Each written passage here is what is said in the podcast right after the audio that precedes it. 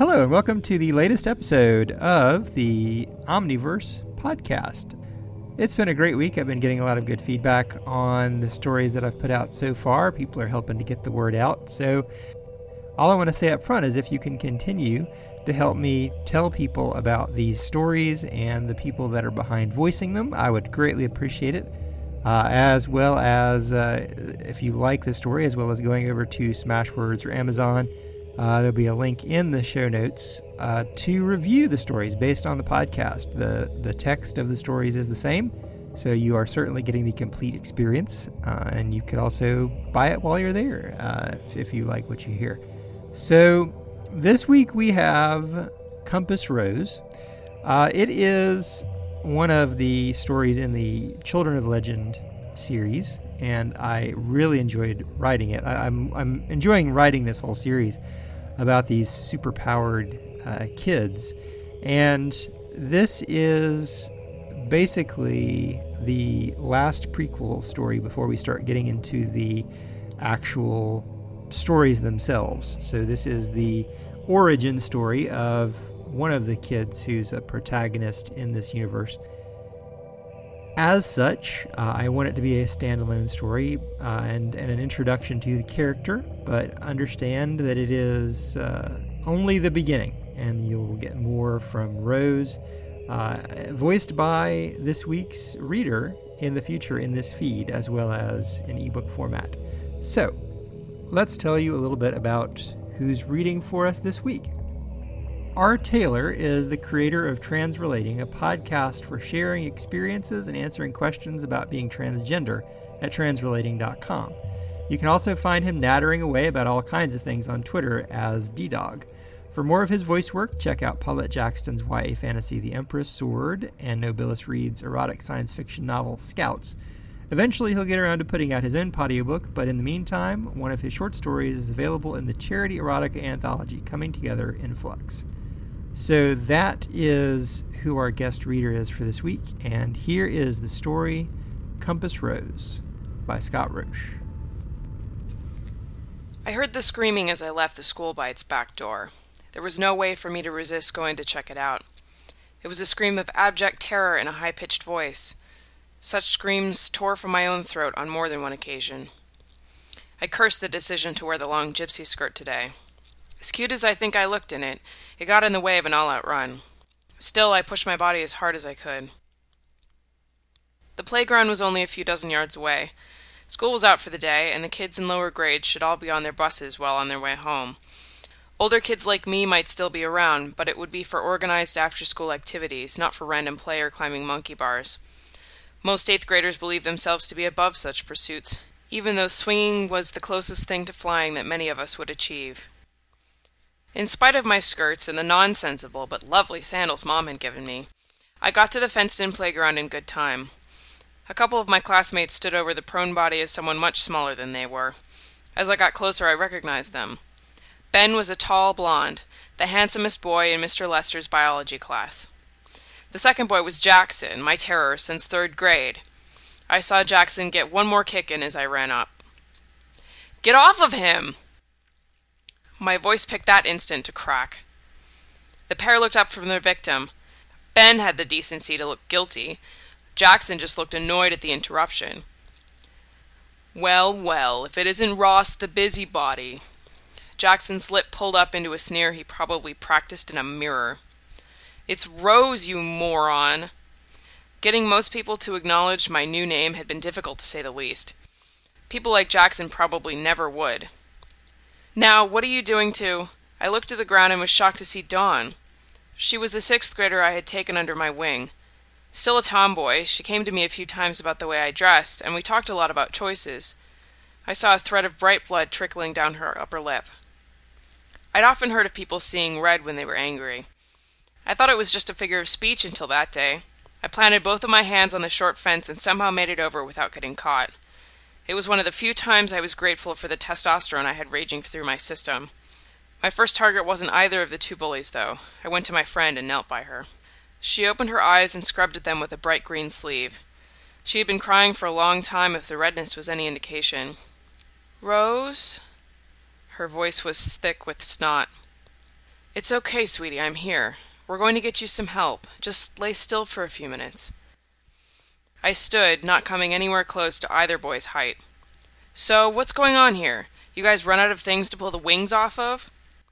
Ben flinched. Jackson balled up his fist. Nah, we were just hanging out and this little queer got too nosy for its own good. I drew back at the smell of cigarette smoke on his breath. Sneaking a smoke out behind the school, and you got caught. No reason to beat up a little kid.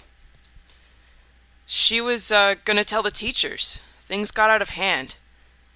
Ben bent down as though to help Dawn up. You leave her alone and get the hell out of here before I finish what she started. I saw Mr. Reed out by the shop class. He could be here in two minutes, and you two would be out of school for the rest of the year. No, you can't do that. I won't be able to run track, and we're doing good this year. His world was all about the asphalt oval. You can't tell on us. She'll be okay. I won't tell if you just get lost. Jackson punched Ben in the chest. Come on, big guy, let's leave these two queers alone. He looked down at me. I'll talk with you later. I felt certain talking was the last thing he wanted to do. The boys turned and left the yard, and I stooped down again. Can you stand up, buddy? I rested one hand on her shoulder. I. I think so. If you help. I could tell she was going to have a black eye, at least. The nosebleed wasn't bad. The way she winced when I got to her feet meant she had a few bruises around her ribs. Together we eased to the building. Dawn stopped us halfway. You're not going to tell, are you? Do you want me to? No, I think that would just make things worse. There was a lot of wisdom there. Even then, I realized how horrible the truth was. Both of us had seen movies and heard talks about bullying, but on the schoolyard, tattletales always paid double. If I told, she would get another beating whether she did or not. I'll leave it up to you. If you tell, I'll say I saw everything. If you decide not to, then I won't either. Mr. Reed was still talking to the robotics teacher. When they saw us come in, Mr. Reed said a word I'd never heard him use in class. We were whisked to the office in short order. Dawn claimed she had fallen from the monkey bars. The look Principal Mayhew gave her was incredulous, a word I didn't know until much later. My class would all know by the summer of our sophomore year that her previous husband had beaten her more than once. That's why she was a Ms. now. Once everything was calm, I excused myself. Are you sure you don't want one of us to take you home? I shook my head. No, thank you, Mr. Reed. I only live a couple of blocks away and there's still plenty of light. Okay, but be careful. I nodded solemnly. In a world where you could get a beating for being in the wrong place at the wrong time, though, no amount of care was capable of protecting you from getting hurt eventually. I left by the back way again. There was a shortcut to my house through the woods at the edge of the school property. I could get there in around eight minutes. I stepped carefully, trying to avoid briars and hidden sticks. Four minutes into my walk, I got to the thickest part of the woods and smelled smoke. I looked around for the source, worried someone had gotten careless with a match. I felt something hit me between the shoulder blades. At the same time, I saw a movement as someone stepped from behind a tree. All the air left my lungs in a whoosh, leaving me unable to scream. I had the misfortune of falling face first into a nasty patch of thorns. They were tiny, but clung to my skin and hair tenaciously. I drew in a breath, nearly choking on a sob of pain. Whatever it was my attacker used, a tree branch or a baseball bat, worked its way up and down my back and buttocks.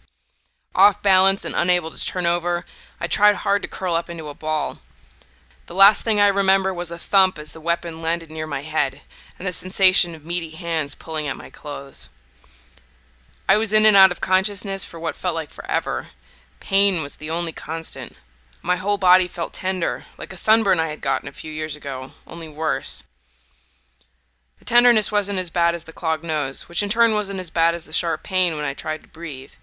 These fleeting moments were intercut with dreams, twisted by the drugs I was on. Things with too many teeth or too few fingers chased me through tortuous underground passages. All of those things had red hair. Finally, my eyes opened, and I was able to keep them open. Mom sat nearby, trying to knit and failing. She looked up and her eyes widened. Baby! She dropped her knitting and rushed to my side. I knew it must have been bad. Mom. The word came out a little mushy. My tongue was thick. Take it easy, Rose. You rest. I looked down at my body covered by the bed sheet. Now I was conscious, even if I was still hazy around the edges. I could feel the sunburn feeling over most of my body. I wore a gown, but I could also tell that my ribs were taped up.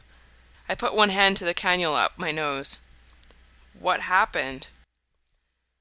One of the teachers found you out behind the school. Had you been smoking? I tried to shake my head and instantly regretted it. No, Mom.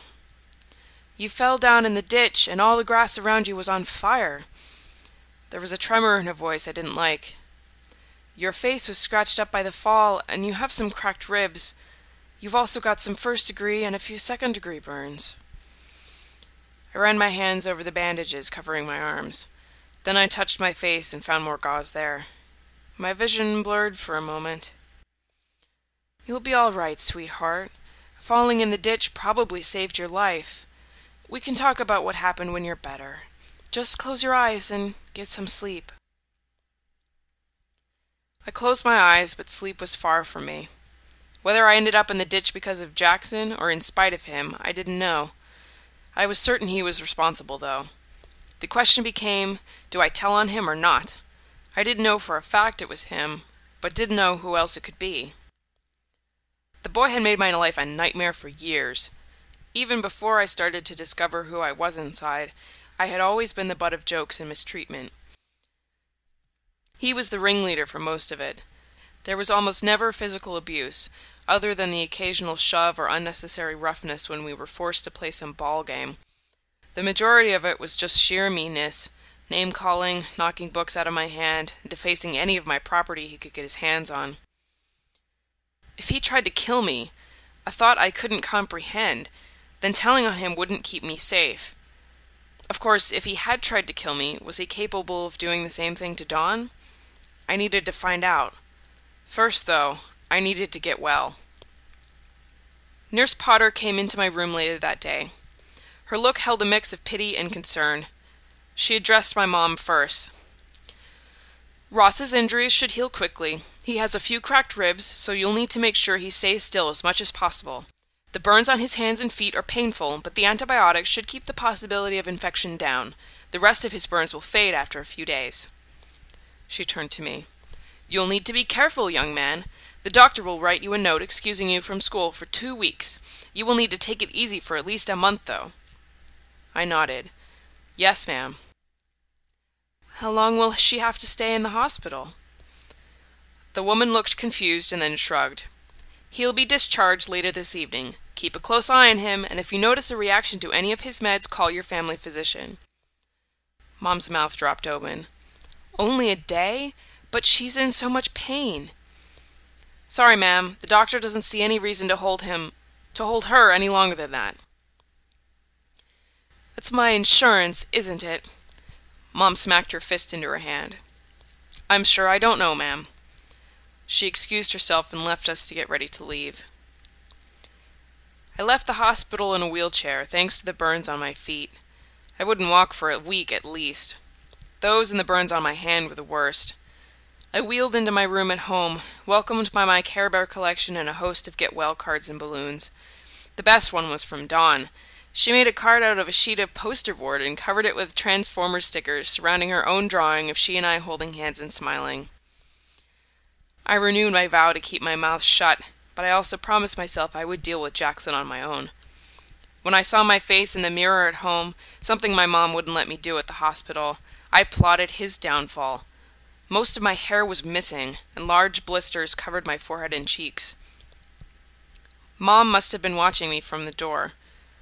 The doctors promised there wouldn't be any scarring. Just give it time. Close the door, Mom. I pressed at the skin around the blisters and hissed in pain.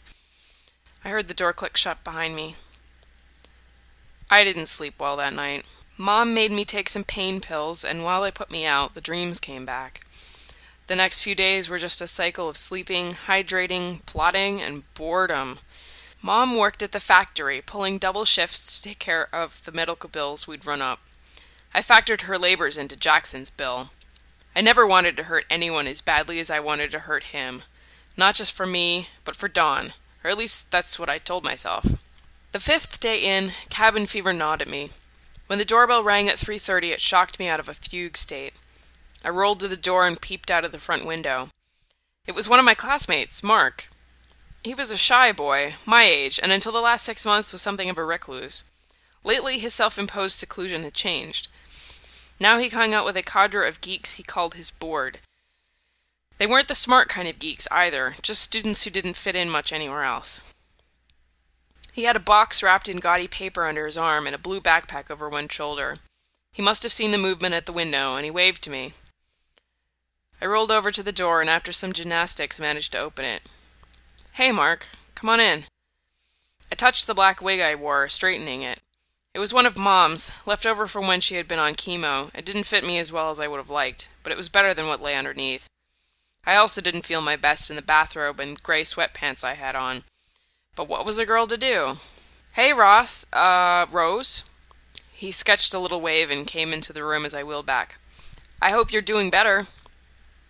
I forgave him the stutter on my name. Mostly. Still a little groggy from the painkillers. I flexed my hands. I can hold a pen now without much problem. He winced. Your mom spoke to some of your teachers, and I volunteered to bring you some stuff to work on. He put the box down and unshouldered the pack. I wondered why he had volunteered. I had friends in class closer to me geographically and emotionally. Thanks. He laughed. I must not have sounded very thrilled. It's mostly busy work. I felt the fog in my brain intensify slightly. I'll do my best to get some done. I don't think there's a rush. He took a few books out and put them on our battered coffee table. Satisfied they weren't going anywhere, he zipped the pack back up. I also brought you a little something. Oh, gosh, man, you didn't have to do that. I did, actually. It comes with a string or two attached, though.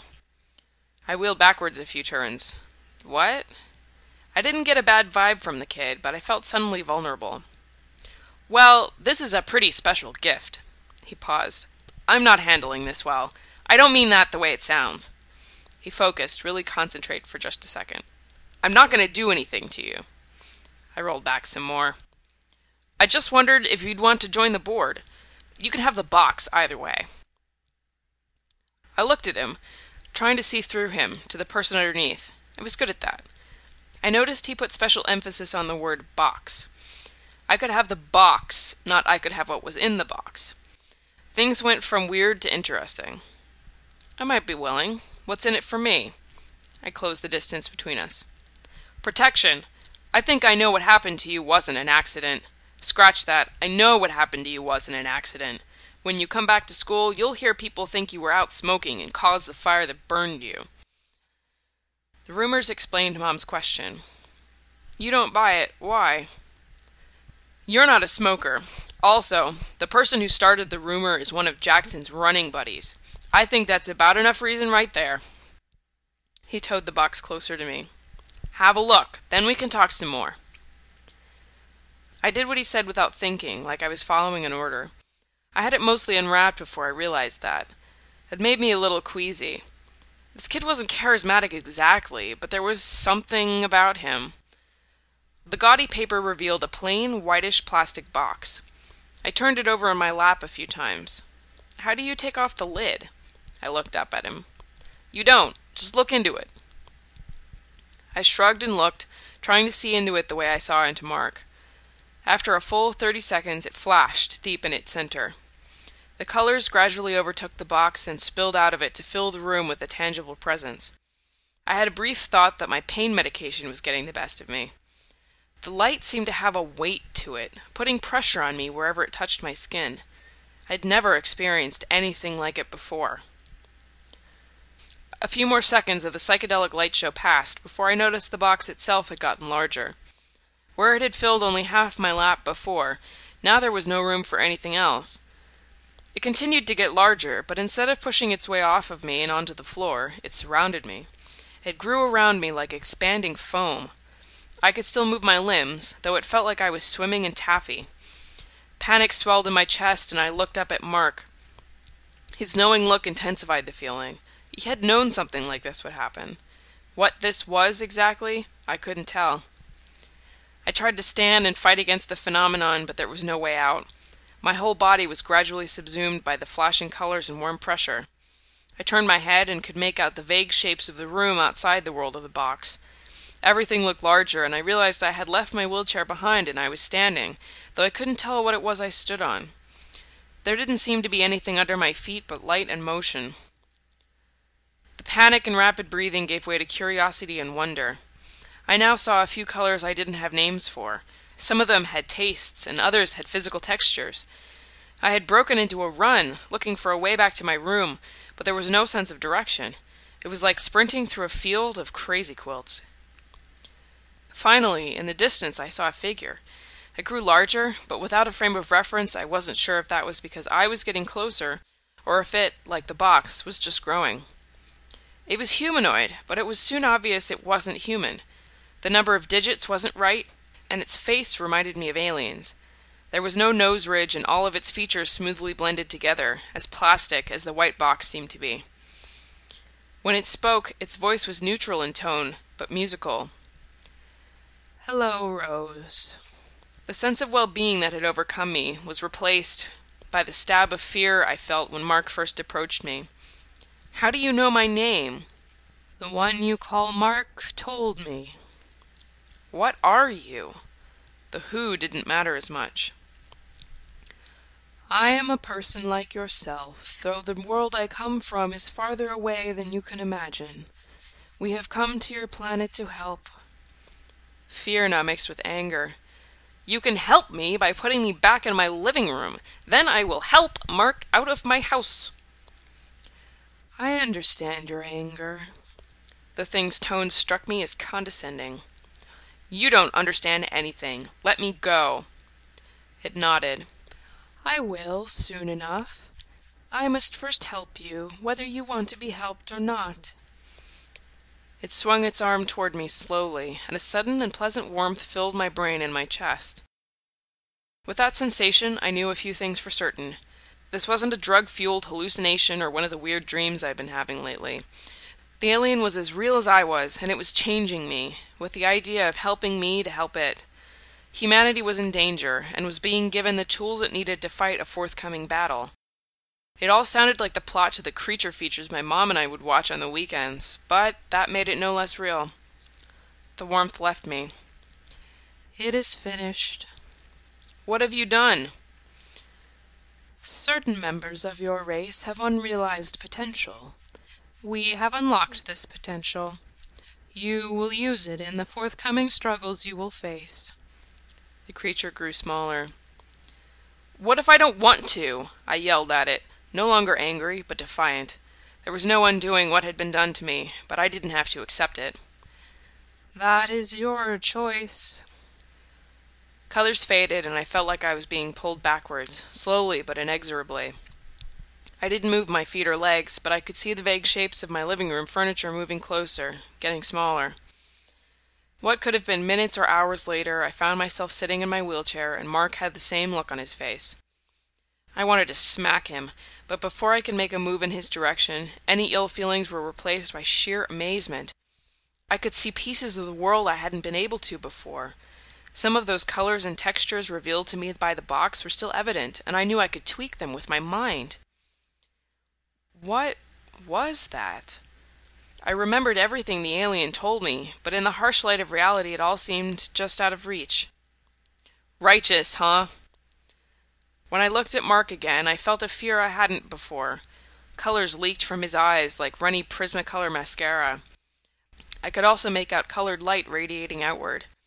They revealed parts of his character I had been unaware of until now. I knew he wouldn't hurt me, but I also knew I didn't want to be part of his board. He wasn't physically dangerous, but had a desire to control everything and everyone in his circle. Uh, yeah, righteous. Look, Mark, I've got a lot to think about new powers bestowed on me by beings not from this planet and all.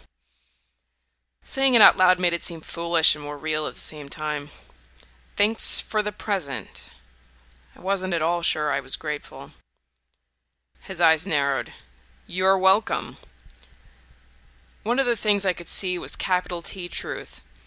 It wasn't like being a mind reader, but I knew he didn't mean it. When I'm back at school, we can talk about the board thing. Yeah, we'll do that. We both knew we wouldn't. I knew we wouldn't be enemies exactly, but we would never be friends. He was a user and a bully in a way more subtle and dangerous than Jackson could imagine. That was a truth. Someone else will bring you more work after a few days. I hope you get well soon. He nodded at me and let himself out. The rest of the day I sat and thought about what I had been entrusted with. As I mulled that over, I could see the titles on the spines of books change to reveal their actual contents. Advantages of Math became Hours of Drudgery, for example.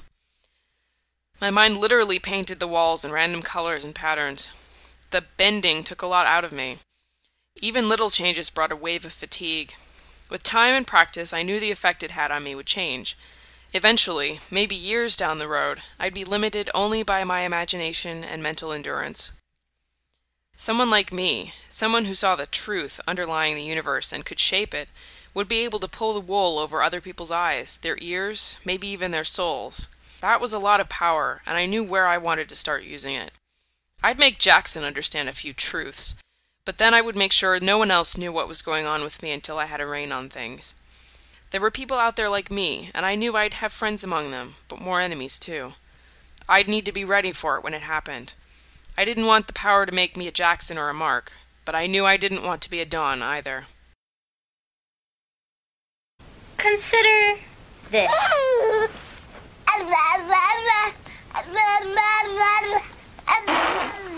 Now consider this.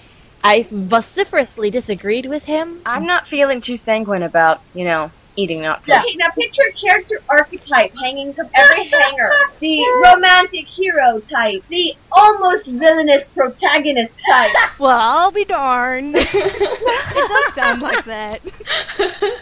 Mika, I think you I think you waxed North Carolinian there for a second. Pendragon variety. Usually more intelligible than a baby.